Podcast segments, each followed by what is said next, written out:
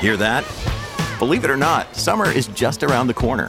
Luckily, Armorall, America's most trusted auto appearance brand, has what your car needs to get that perfect summer shine. Plus, now through May 31st, we'll give you $5 for every 20 you spend on Armorall products. That means car wash pods, protectant, tire shine, you name it. Find out how to get your $5 rebate at armorall.com. Armorall, less work, more clean. Terms apply.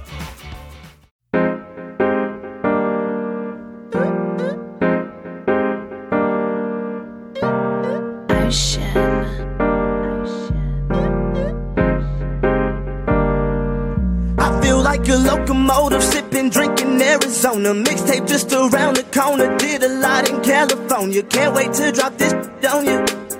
Yeah, they gon' have fun with that. Smash like Songam and my songs gon' break. Hello and welcome to the podcast that is always up to speed with Formula One. My name is Mark Hamilton. It is Monday, February 6th. We are just three weeks, not even three weeks, two and a half weeks away from the drop of Drive to Survive Season 5. We have the first Grand Prix of the season, just 27 tantalizing days away. But before we get started, we've got a killer listener email to kick this off, my friend, my colleague, my frenemy, my neighbor, Mr. Mark Daly, how the heck are you?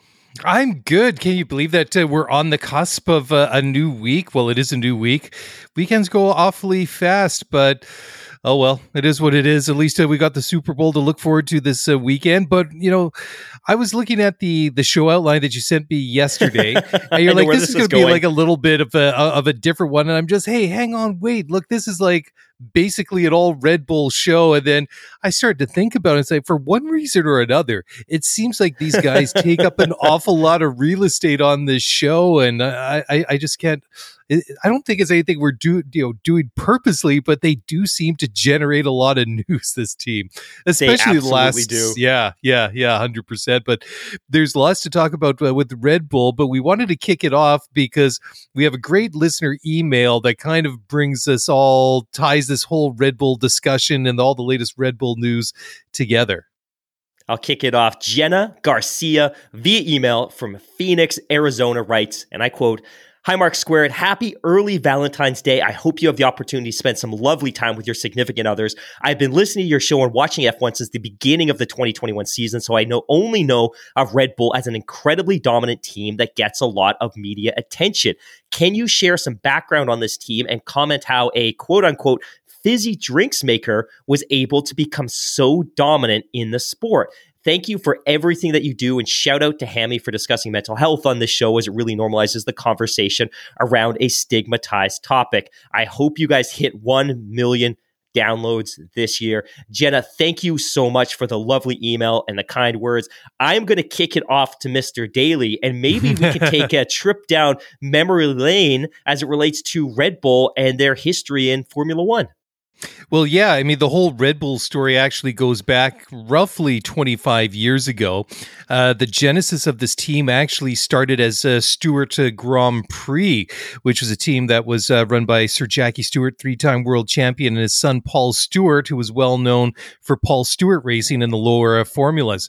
Anyways, uh, in 97, they, uh, they dialed up their own Formula One team, and that had uh, Ford power. But it didn't last uh, too long. By 1999, they'd actually sold the team off to to Ford, and Jackie had a long-standing uh, relationship with the Ford uh, Motor Company. He probably still does uh, today. I mean, if you see any pictures of uh, the 19, especially the late 1960s, 1970s, Jackie with like the big, huge sideburns and everything. I mean, he's he's all over the place. He was a great for you know Formula One driver as well. My dad was a big fan of Jackie Stewart, and he used to tell me lots of stories uh, about him. Anyways, like I say, he had a, a long-standing uh, relationship uh, with Ford, so they had the Ford power, and then when the Stewart Racing wasn't quite making it in Formula One, sold it off to Ford. They rebranded as uh, Jaguar for uh, when they took over 1999. But that's that kind of like weird, so I would say weird period of uh, Formula One. But that time in Formula One where we saw a lot of OEMs coming into, we saw Jaguar, then we also saw Toyota, BMW, and Honda all join in different times. And eventually, within 10 years, most, if not all of them, had uh, disappeared by that point. And I mean, uh, the, the well, yeah, I mean, Honda was the last one to go. That became Brawn, which eventually became uh, Mercedes. Anyways, uh, by the end of uh, 2004, Ford had decided that they no longer had a business case to keep any one of their brands involved in, in, in, Formula One. So they decided to to sell it. I mean, all of a sudden, you know, very much like Jenna says, this fizzy drinks company comes up and offers to buy the the, the team from Ford for a token one dollar. That's right, one US dollar. So that's a hell of a lot of money up here in Canada. But hey, that's a different story or different conversation for another day.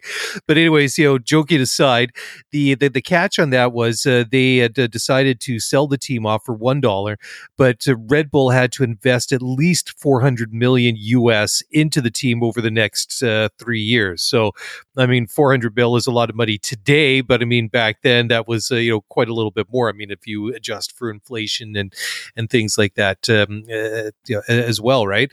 So Christian Horner was the the new team boss. He uh, lined up David Coulthard, who by that time was a very established and very good Formula One driver driver, and Dutchman Christian Klien. So they didn't really do a lot in the beginning here and there. They didn't really get established until like the late 2000s, 2010. And then they, I mean, they're already a competitive team by then, but that's, uh, you know, by that time, you know, Sebastian Vettel had, uh, was with the team. He'd really settled into his groove. They, they, they ripped off four back to back world championships. And then we get to 2014. 2014, new era, gone to the normally aspirated engines, in come the V6 uh, turbo hybrid air, uh, engines, and then it's all Mercedes. So they were a little bit behind that sort of like developmental curve than Red Bull because they didn't come in until about 2010. Took them a couple years to find their feet, but boy, once they they they figured it out, there was no turning back. They went on this unprecedented run in Formula One over the next, uh, I guess, eight seasons until the end of uh, 2020. Constructors and drivers' championships, records, and all sorts of things just came tumbling down in that time. And and Red Bull I wouldn't say they were completely in the wilderness, but for, for a large portion of that time, they had the Renault power, which Christian Horner, who's never been one to shy away, you know, from critical remarks if he isn't happy about something, was even saying back, Hammy, you probably remember yourself, even back in 2014, he wasn't happy with the with the Renault power. It was underpowered compared to the Ferrari, compared to the Mercedes, and you know that kind of plodded along, I don't know, perpetuated for a while until they eventually uh, switched to Honda Power a couple of, uh, you know, only just, uh, well, I guess it's more than a couple of years ago now. But anyhow, in that time, uh, you had um, Sebastian Vettel left the team. He went to, to Ferrari. Max Verstappen came in with Danny Ricciardo.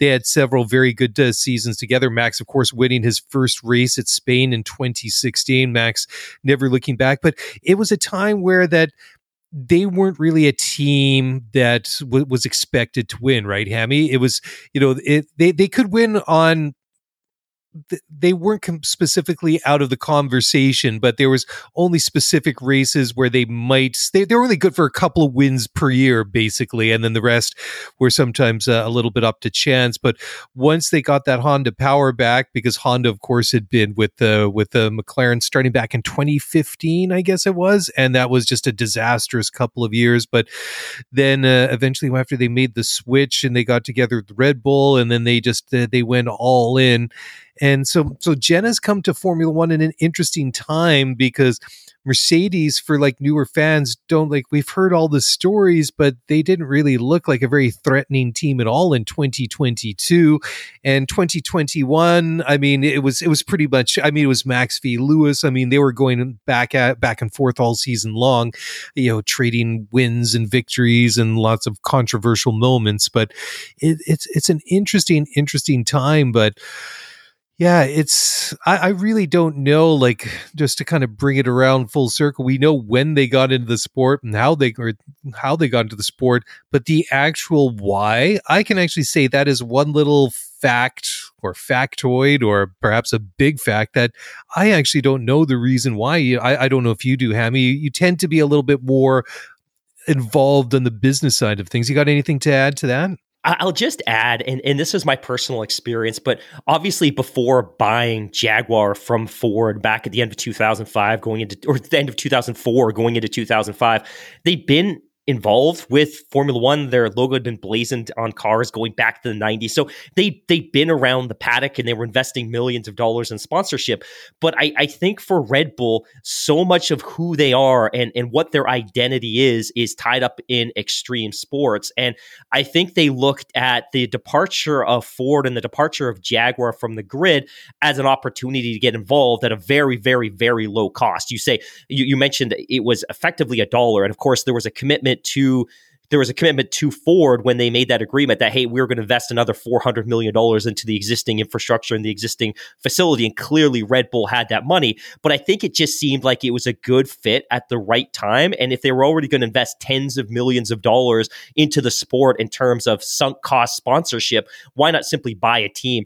My impression at the time was so so negative, and I, I'll be honest, I thought it was a damaging, horrendous move for for Formula One. I thought it was terrible that a company whose prom- predominant income came from selling energy drinks was going to own a Formula One team just seemed like a travesty. Like y- you looked at the grid, you had these prestigious historic teams like Williams and McLaren and Ferrari, and then all of a sudden there was a team called Red Bull, owned by Red Bull. It seemed absolutely like eh, eh, it, it, it was terrible. In in my personal opinion, I was very frustrated. But like you said, uh, they inherited a factory and they inherited infrastructure. It wasn't as though they had to build from the ground up. And we talk so much about Andretti coming into the sport. Now they would start from scratch. They would have to hire hundreds of people, build the factory, create relationships with suppliers. They're starting from scratch. And in the case of Red Bull and Ford Jaguar, they really didn't because the 2005 car was largely devi- designed. The 2005 uh, Ford Cosworth power unit was largely ready to go. So it was a plug and play operation.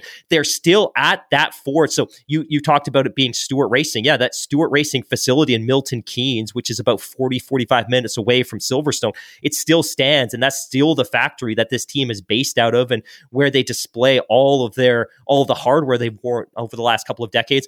I think the only other thing that I would add as well is they very quickly also bought another Formula One team. So we talk so much about Red Bull, but of course, Alpha Tauri, formerly Toro Rosso, they picked them up a couple of years later. They they always had this kind of choppy experience of typically, and I think from 2007 until 2018, they were rocking the Renault power units. Although, as you described, the relationship broke down at one point, and they become badged, I think, as Tag Heuer from 2015 until until yes. the end. But there was often yep. periods where Toro Rosso was running a very similar chassis, at least until that was banned. But they would rock a Ferrari power unit, so it was two very different teams uh, for much of this for much of this era. And the funny thing is, of course, back in 2007, Sebastian Vettel was it 2000? No, 2008. Sebastian Vettel won a race in a Toro Rosso before yep. Red Bull ever won a race, and then he migrated to the big team in 2009 and finished second in the championship. And Red Bull, I think they finished 17, 18 points behind Brawn GP that year. Of course, that was the Cinderella story. The really the only reason they weren't closer is because Brawn had that absolutely stellar start where they won seven races to begin the championship. But obviously, they're a well decorated, well established, well financed team. They're very professional. They do all the right thing. And now they're effectively a works team, or they're effectively now going to become, as we're going to talk about in a couple of minutes, the Ford works team. But Jenna, that's that's an awesome question and a great way to kick off a show that's really going to be dominated by Red Bull stories. well, pretty much. I mean, just to throw some of those stats out there. So, 348 uh, race entries, five constructors championships, six drivers championships, 92 victories, 234 podiums, 6,388 points, 40 or sorry, 81 pole positions, 84 fastest laps. I mean, that's uh, impressive, impressive stuff. But you know, it's funny. Well, you raise a good point there, uh, Mark, when you say that uh, they have the sort of brand of being sort of like into the extreme sports. I mean, Formula One, I wouldn't say is an extreme sport. It's an extreme challenge, both from an engineering point of view and a competitor's point of view. But when I when I hear like extreme sports, I think more like uh, you know, like the the X Games and things like that, and they're all fair. over that. So because like you know formula one is far too corporate to be uh, what I would consider a uh, an extreme sport. But uh, I suppose even nowadays that uh, they, they have a front office for for the X Games and things like that. But you know, it's a you know great uh, great question. So Thank you very much uh, for that, uh, Jenna. Let's move on to the next uh, question. Not the next question, but uh, we did have a, a, Red Bull reveal a couple of days ago. The RB19 is the 2023 Red Bull competitor, their entry into the Formula One World Championship.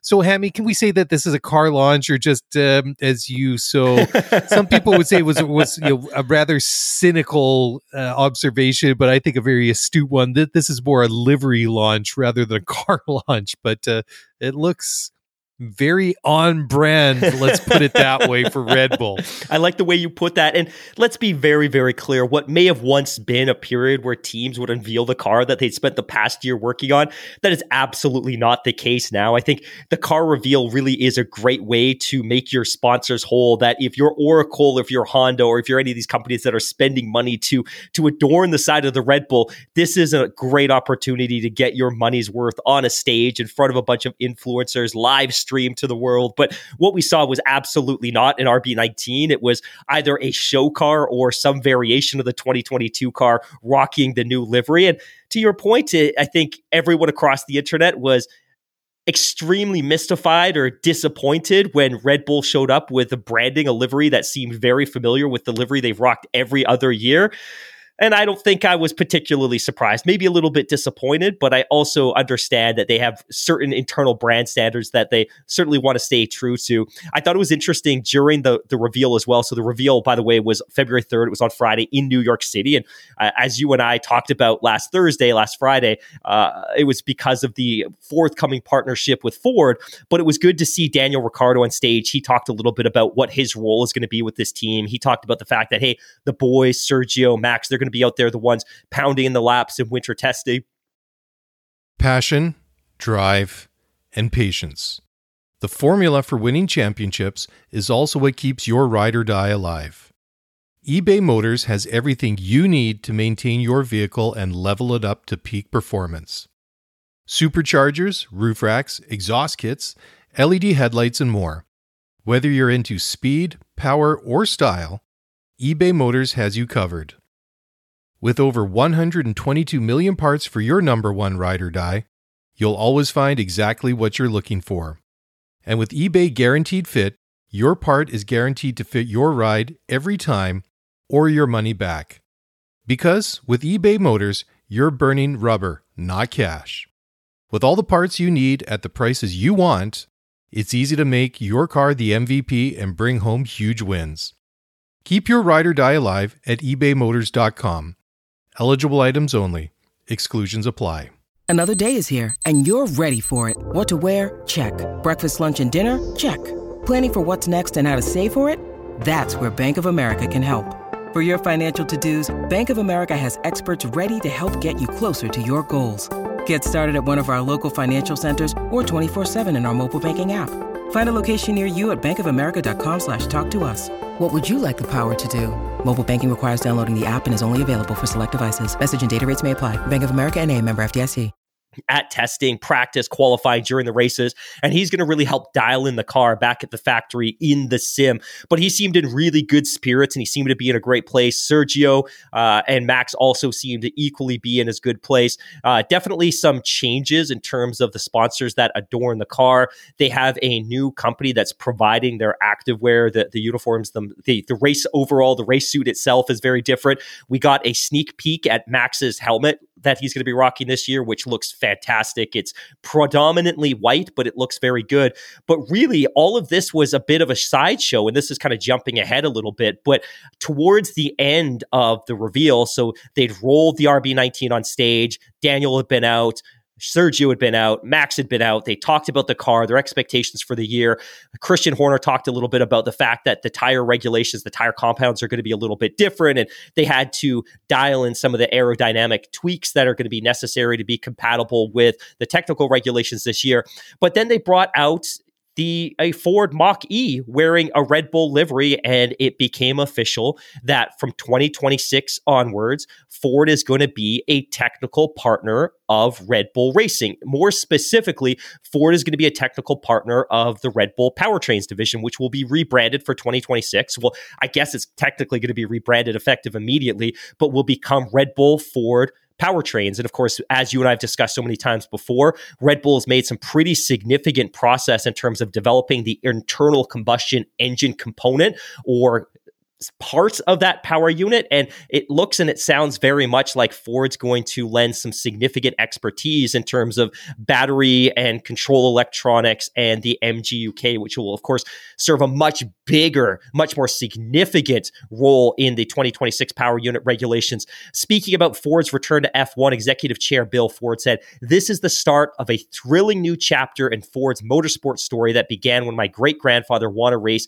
that helped launch our company. Ford is returning to the pinnacle of the sport, bringing Ford's long tradition of innovation, sustainability, and electrification to one of the world's most visible stages.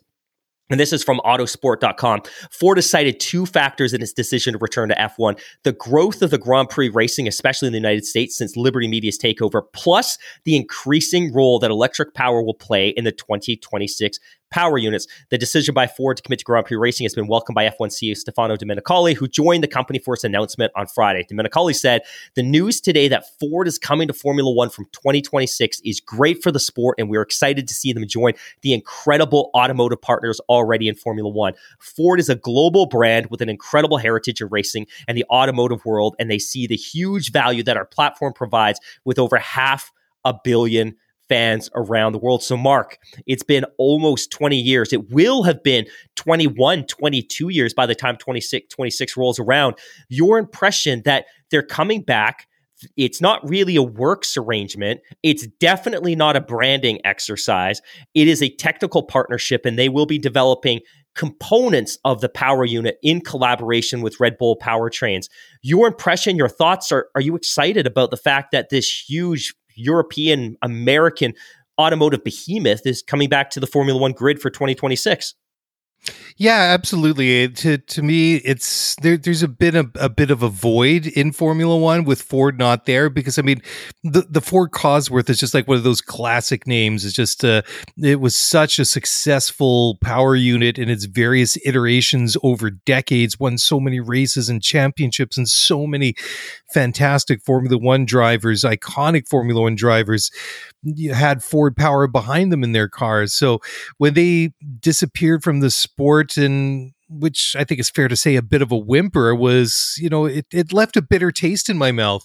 And it had been so long, I'd honestly thought that, you know, we, would never see them back in Formula One. So I have to admit, I'm a little bit uh, surprised, but the way that Formula One's become this, I wouldn't say an unstoppable juggernaut over the past couple of years. I mean, it certainly has picked up such a big head of steam and has uh, reached into markets that uh, traditionally have not been, you know, the the, the most I wouldn't say exploited. That's a bad word, but the, the markets that they, that they they they typically haven't they haven't had much as much penetration in there, and and the United States w- was one of them. But I mean, when you think about it, I mean, the USA. I mean, obviously, it, it's a world you know economic and military and political superpower and all those things and i mean american engineering might i mean ford gm i mean you have andretti this uh, Cadillac thing going around.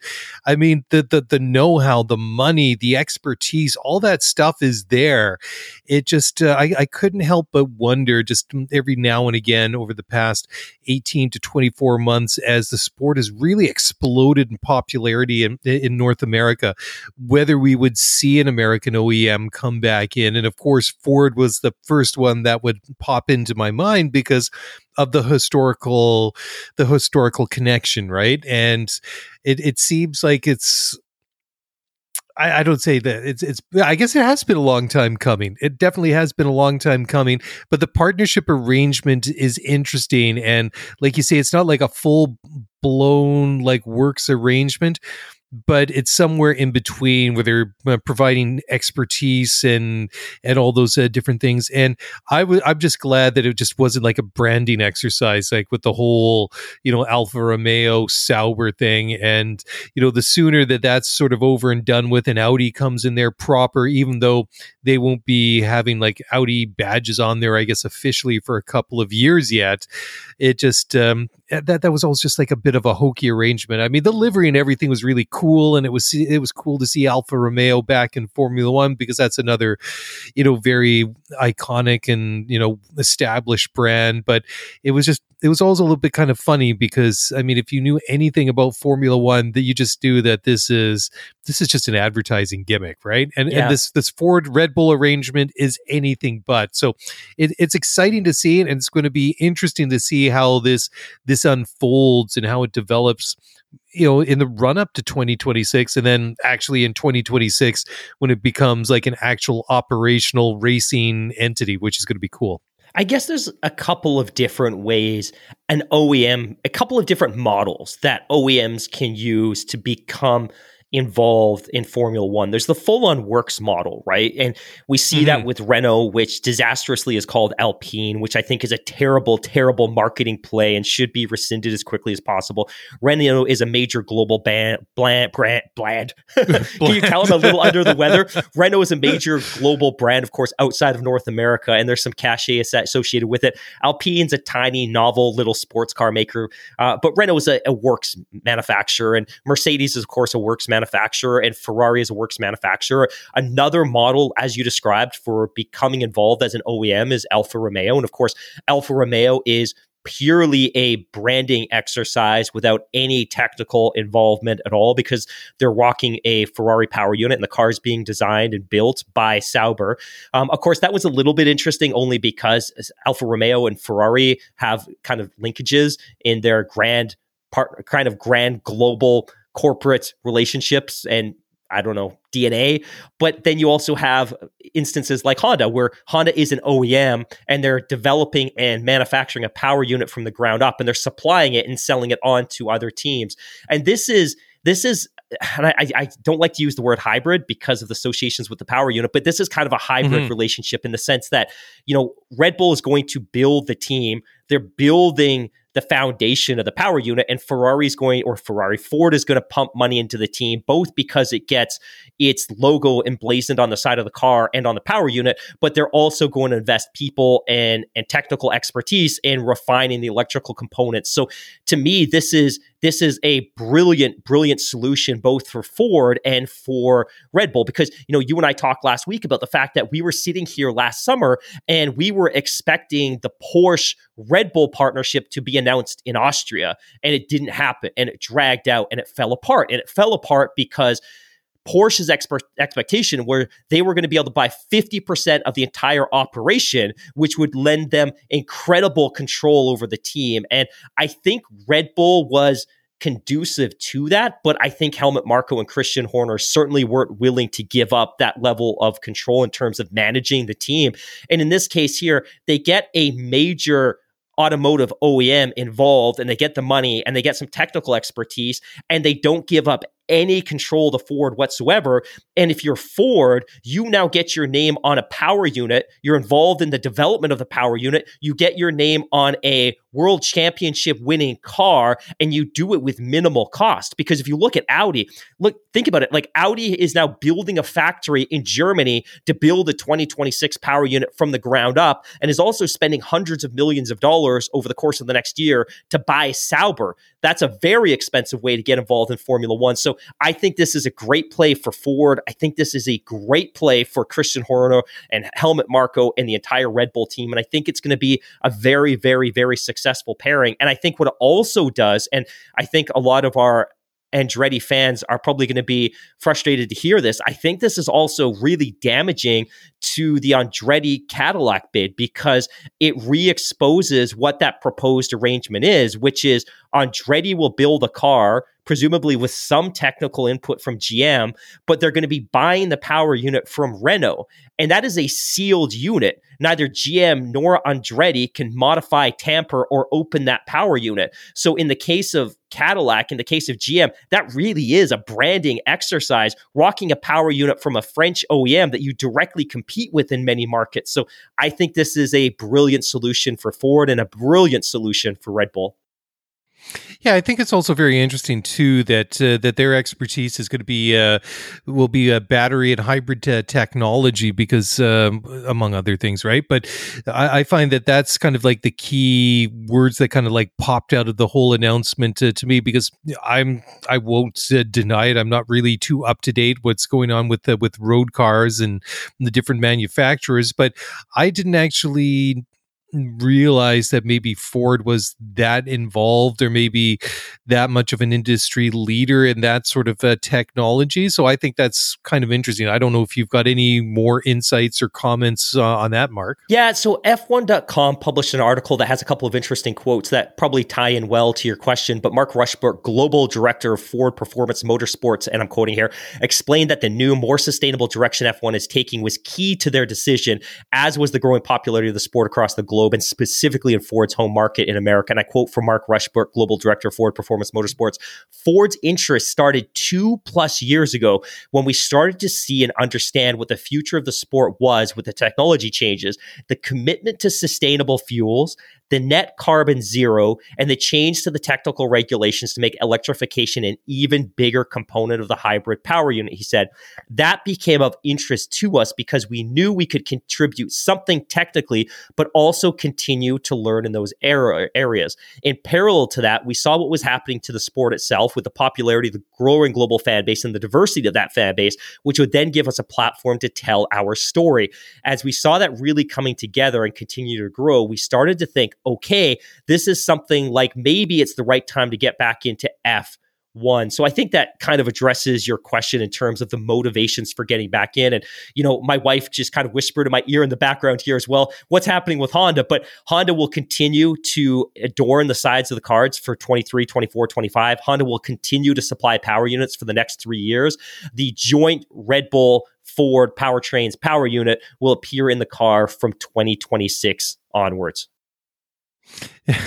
it, it, really is uh, you know interesting when you, you see like these announcements with the Ford and then the official uh, Audi announcement uh, some time ago that you know we're so so excited to see all these brands coming back into Formula One, but we're gonna have to sit here for another three years before it actually so becomes true. reality, and we see these like Audis or these uh, Ford powered Red Bulls take to the track. But it certainly is a, an exciting exciting time, and just kind of like maybe even bringing like um, this comment or this train of thought full circle to what I was saying earlier when Ford came in and rebranded uh, Stewart Grand Prix as Jaguar two decades ago, and then you saw like all these other OEMs like Toyota and Honda, and BMW, etc., that all came in in the early 2000s.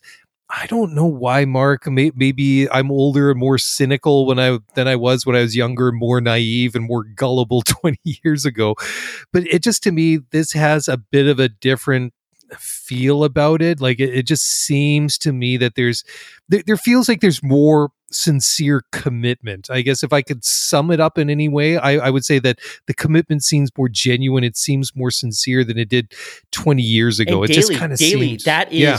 that is the byproduct of having a cost cap, right? Like if you look at BMW's flirt with Formula One 15, 20 years ago and, and Toyota and Honda when they had their works team and, and all these other different teams like Ford Jaguar, there was no cost cap. It was you you could spend $400 million a year developing your cars and not score any points. For these teams for these OEMs now who are responsible to a board of directors and to their shareholders there's cost certainty. We're going to spend $130 million that's it that that's an easy line to put in their ledger to put in their p&l there isn't these unexpected costs associated with formula one like there was years ago. But i think you're right and i think this is one of those things that formula one liberty is probably most excited about is these teams seem to be invested in formula one for the long term. And even honda who had announced in 2020 that they were exiting after 2021 has uh, seemingly made a 300 and, and we don't know officially that they're going to be back in 2026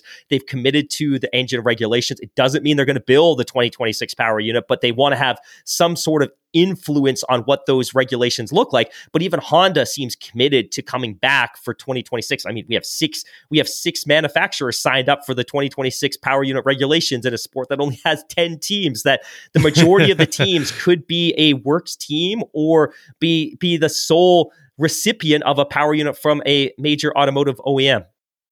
When you need mealtime inspiration, it's worth shopping Kroger, where you'll find over 30,000 mouthwatering choices that excite your inner foodie. And no matter what tasty choice you make, you'll enjoy our everyday low prices, plus extra ways to save, like digital coupons worth over $600 each week. You can also save up to $1 off per gallon at the pump with fuel points. More savings and more inspiring flavors make shopping Kroger worth it every time. Kroger, fresh for everyone. Fuel restrictions apply.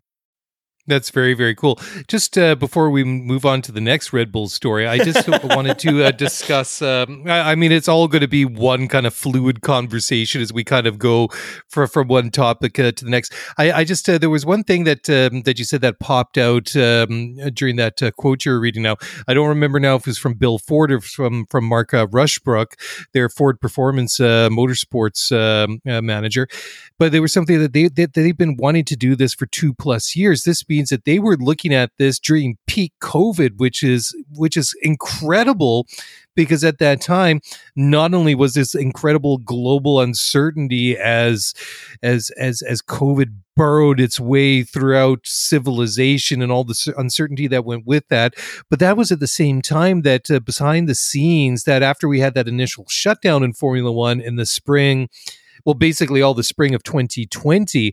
Behind the scenes, uh, they were still talking new Concord agreement. They're talking cost cap and, and amidst you know if, if, i just even do the math it, during like all this uncertainty ford at that time was obviously looking at these uh, discussions and thinking well this this covid thing isn't going to last forever.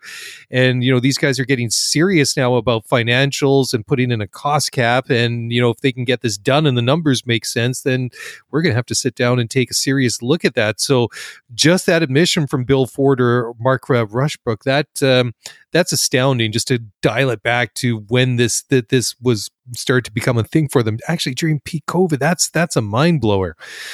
Okay so um you know we did uh, talk about the the big news with ford so what? And you know, your wife obviously would just uh, whispered in your ear about the whole Honda thing.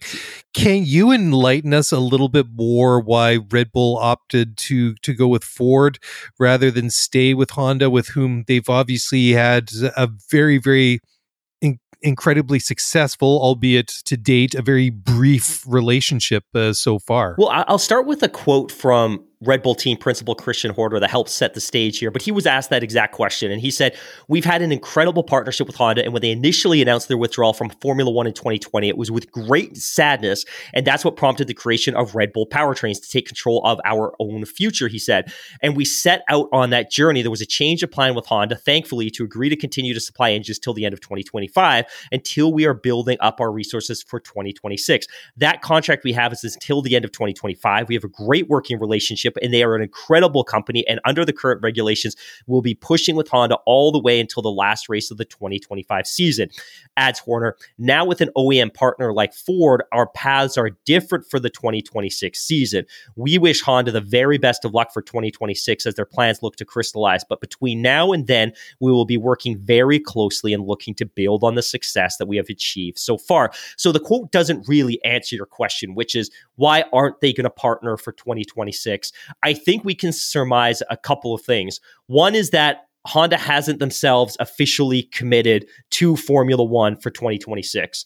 And furthermore, if they were to commit to Red Bull from 2026 onwards, it would be in a significantly reduced capacity. So today, they're designing and building the entire power unit and the electrical system from the ground up in Tokyo. If they were to continue this partnership with Red Bull, Red Bull's effectively finished, at least we understand, they've effectively finished the internal combustion unit. Honda's involvement would be significantly reduced And for all we know, Honda could be committed to continuing to develop a power unit from the ground up, which is why they continue to lurk around the FIA and the 2026 power unit regulations and the technical directives and the technical direction of that process. So I don't think there's really an answer yet, but clearly the two were looking for something very different. That that Red Bull was looking for a technical partner that could provide capital and some technical expertise and input into the power unit. And that's not what Honda was looking for. And it's either because they're not themselves 100% committed to staying in Formula One after 2025,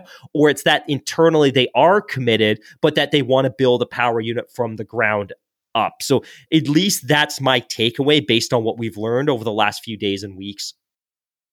Yeah, yeah, the, the, the whole Honda thing, you know, it's still I find it uh, quite intriguing and somewhat uh, confusing because you know when they made that announcement saying that they're pulling out at the end of 21, it just like my, my initial reaction then and still is now it's like are, are you sure you really want to do that? I mean it just looked like even then even though they didn't win it in 2020 and then you know, they, they said well we're going to throw everything into this project for 2021 do everything we can to help max and, and, and red bull win a championship and obviously they did and then last year was uh, just as uh, successful and even more dominant i mean which was absolutely incredible.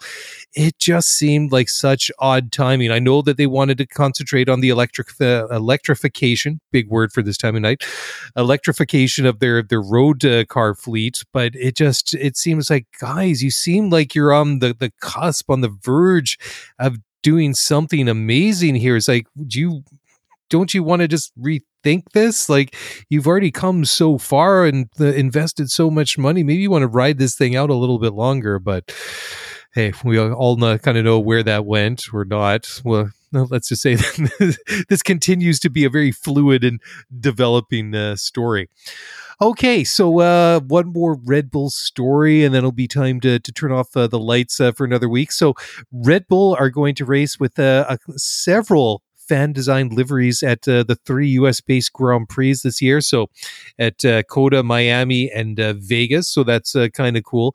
But it's interesting because was it last week when you read out that section on the. Um, on the regs when it comes to the liveries that the livery that uh, that each team has has to be I can't remember now the exact phrase but it was like significantly consistent or some some some kind of weird word combo like that that basically said it has to be pretty much identical to each and, and every race which you know is is, is not like uh, something unusual. We we have seen teams kind of go with these one-off uh, race uh, liveries. Typically we see it at Monaco.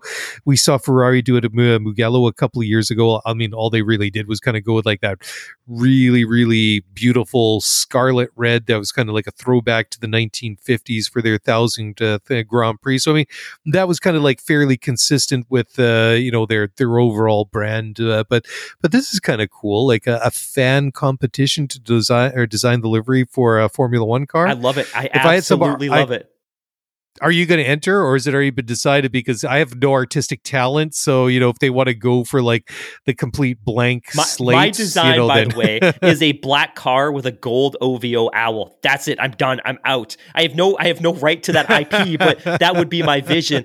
But the last time that red bull rocked an alternate an alternate livery was that beautiful Star white Wars? honda livery oh, in, in late 2021. So this is cool. It's an awesome way to engage with your yeah. fan base, and it's a great way to mix it up because, like I said earlier, I think there was some disappointments from the the community, and I don't know if it's necessarily from the Red Bull fan community, but from the Formula One community that they were leaning into a tried and true design standard. But I think this is a great way to mix it up. And when you're talking about a 23 race calendar, it's a little monotonous to see the exact same design race after race. So I think it's I think it's pretty cool, and I think reflecting back on the sporting regulations, I think it's that the two cars must be adorned with liveries that are largely indistinguishable from one another, but that the team can mix up the livery design from race to race as long as the two cars are consistent provided that they get sign off from the FIA and I think I think the FIA sign off okay. is really more of a safety piece because they need to be able to educate the marshals and other safety attendants on who's walking each car. And I've been at Grand Prix before when I've walked up behind marshals and they always have these charts and the charts show the helmet design of the individual drivers so they can identify the drivers in the event of a crash. And also it gives them a guideline to the liveries that the cars are rocking and it indicates which team owns each car. So I think part of it's probably just a safety piece, but I think it's cool. And yeah, it's a really yeah. great way to engage the community. And, you know, we talked about this before too, but there was a point under Bernie Ecclestone where drivers could only wear an alternate helmet once a season, which was crazy. I think it's really exciting when drivers can mix up their helmet design and do something new and fun for every single race, whether it's Miami or Australia, or if I'm a driver and at my home race and I want to do something special. That's that's really cool, and it it lends a degree of personification to a, a mm-hmm. character mm-hmm. that I think is sometimes. Uh, cloaked behind a racing suit and a helmet and it, it, helps their personality pop and it helps the community better interface with that as that that driver as a human being yeah, absolutely. Yeah, I, th- I think you nailed uh, yeah, nailed it right there with that uh, clarification on the regs. But I, would completely forgotten about that really beautiful uh, Honda tribute uh, that they did there. But do you remember when this is going back a good number of years ago? Was it maybe eight, ten years ago? Remember they had like a sort of a Star Wars livery at Monaco one year? Was that that that was Red Bull, wasn't it? I, th- I, think it was. Do you not not remember it? No, you're kind of like I, would have to look it up. Somebody did, and I think if it was anyone, it'd have to be Red Bull. And here I've gone. I've I've opened my mouth uh, during the middle of a podcast with like a fact that I'm, you know, not sure. I'm not, the, I'm not the greatest fact checker at 10:17 p.m. at night when I've got a cold, so I apologize. That's okay. Somebody somebody will uh, figure it out and let us know, or we can go and Google search it afterwards. Finally, the final Red Bull and the final story of the night uh, goes to the two-time world champion and the current reigning world champion, Mr. Max Verstappen, who weighed in on the uh, you know the ongoing controversy of the the FIA crackdown on driver political statements. He said, "quote I don't think it's necessary. I think we should be allowed to speak." End quote. So this just uh, follows up uh, comments made just a couple of days ago from uh, Alfa Romeo driver Valtteri Bottas, who basically said the same thing. We all know what guys like Sebastian Vettel and Lewis Hamilton have uh, been saying. They've obviously been very vocal and Helmut very outspoken. We on, discussed last week yeah, as well as opposed as well, to yep. this. Yep. Yeah, do you, do you think now that uh, that you you have like uh, somebody like uh, Max? I mean, Max obviously is not afraid to speak his mind, but it tends to usually just be things that Max is specifically involved in when it comes to what happens on the track. This this I think is a bit of an interesting departure that he would um, throw his uh, thoughts into this conversation, but you know, what, what are your I, thoughts? I was pleasantly surprised by this, to be totally honest. Obviously, when the two times world championship or his champion makes a, a, statement. It's not a statement. It's not like he issued a statement indicating his uh, preference uh, against the against the changes to the regulations, but he was asked the question. And like you said, I think he says, I think personally everyone's different. Some people are more outspoken than others. I'm not normally that outspoken. Um, and he continues, but I don't think it's necessary obviously being the clampdown on what drivers can and can't say, because in a way, you're basically making sure that people are not allowed to speak anymore, which I think we should be allowed. And of course, like I said before, some people will speak more, some not, but it was probably a bit unnecessary. Yeah. So I think you and I, I think we dissected this at length probably three or four weeks ago. And we talked about what a landmine strewn topic that this is ultimately that I don't think anybody had been screaming for a clampdown on drivers being able to express themselves and talk about issues that are important to them.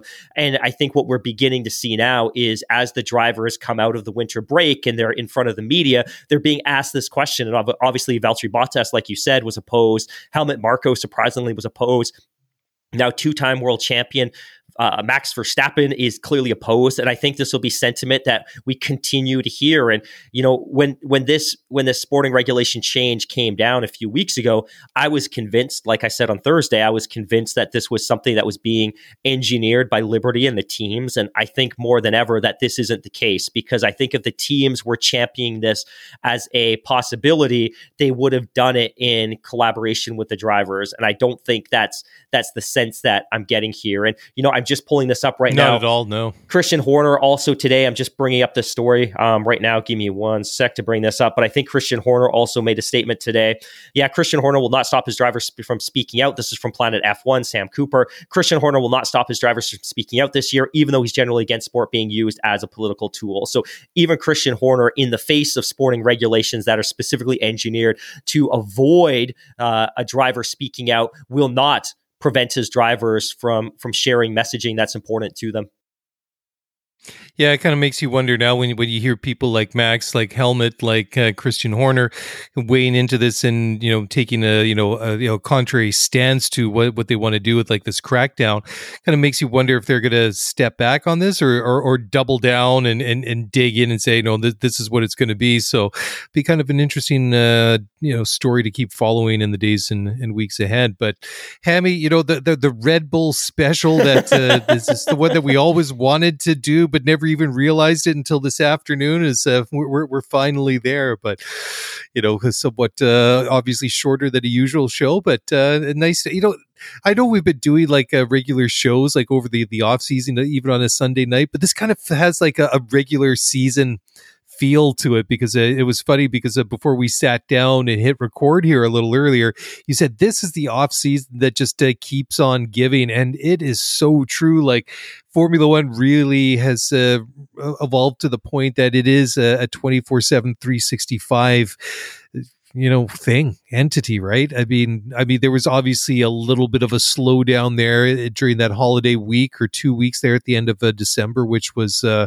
you know to be expected but it's just been story after story either side of that you know bookending that uh, you know the end of the year and the holiday period but you know, it's crazy now to think that uh, we already have several car reveals under our belts and we got a whole bunch more coming up this week and next week. And just in two weeks, we're going to be off to winter testing. I mean, uh, I'm I'm getting excited. I'll you know I could feel like my my heart rate increasing here because the season now is literally just around the corner from me. I mean, it's February. I mean, March is the start of the season, guys. It's almost here which is uh, great. So we're going to wrap it up there. And um, you know, if you want to do us a favor, if you enjoy what we do, I'm going to steal Hammy's little bit here.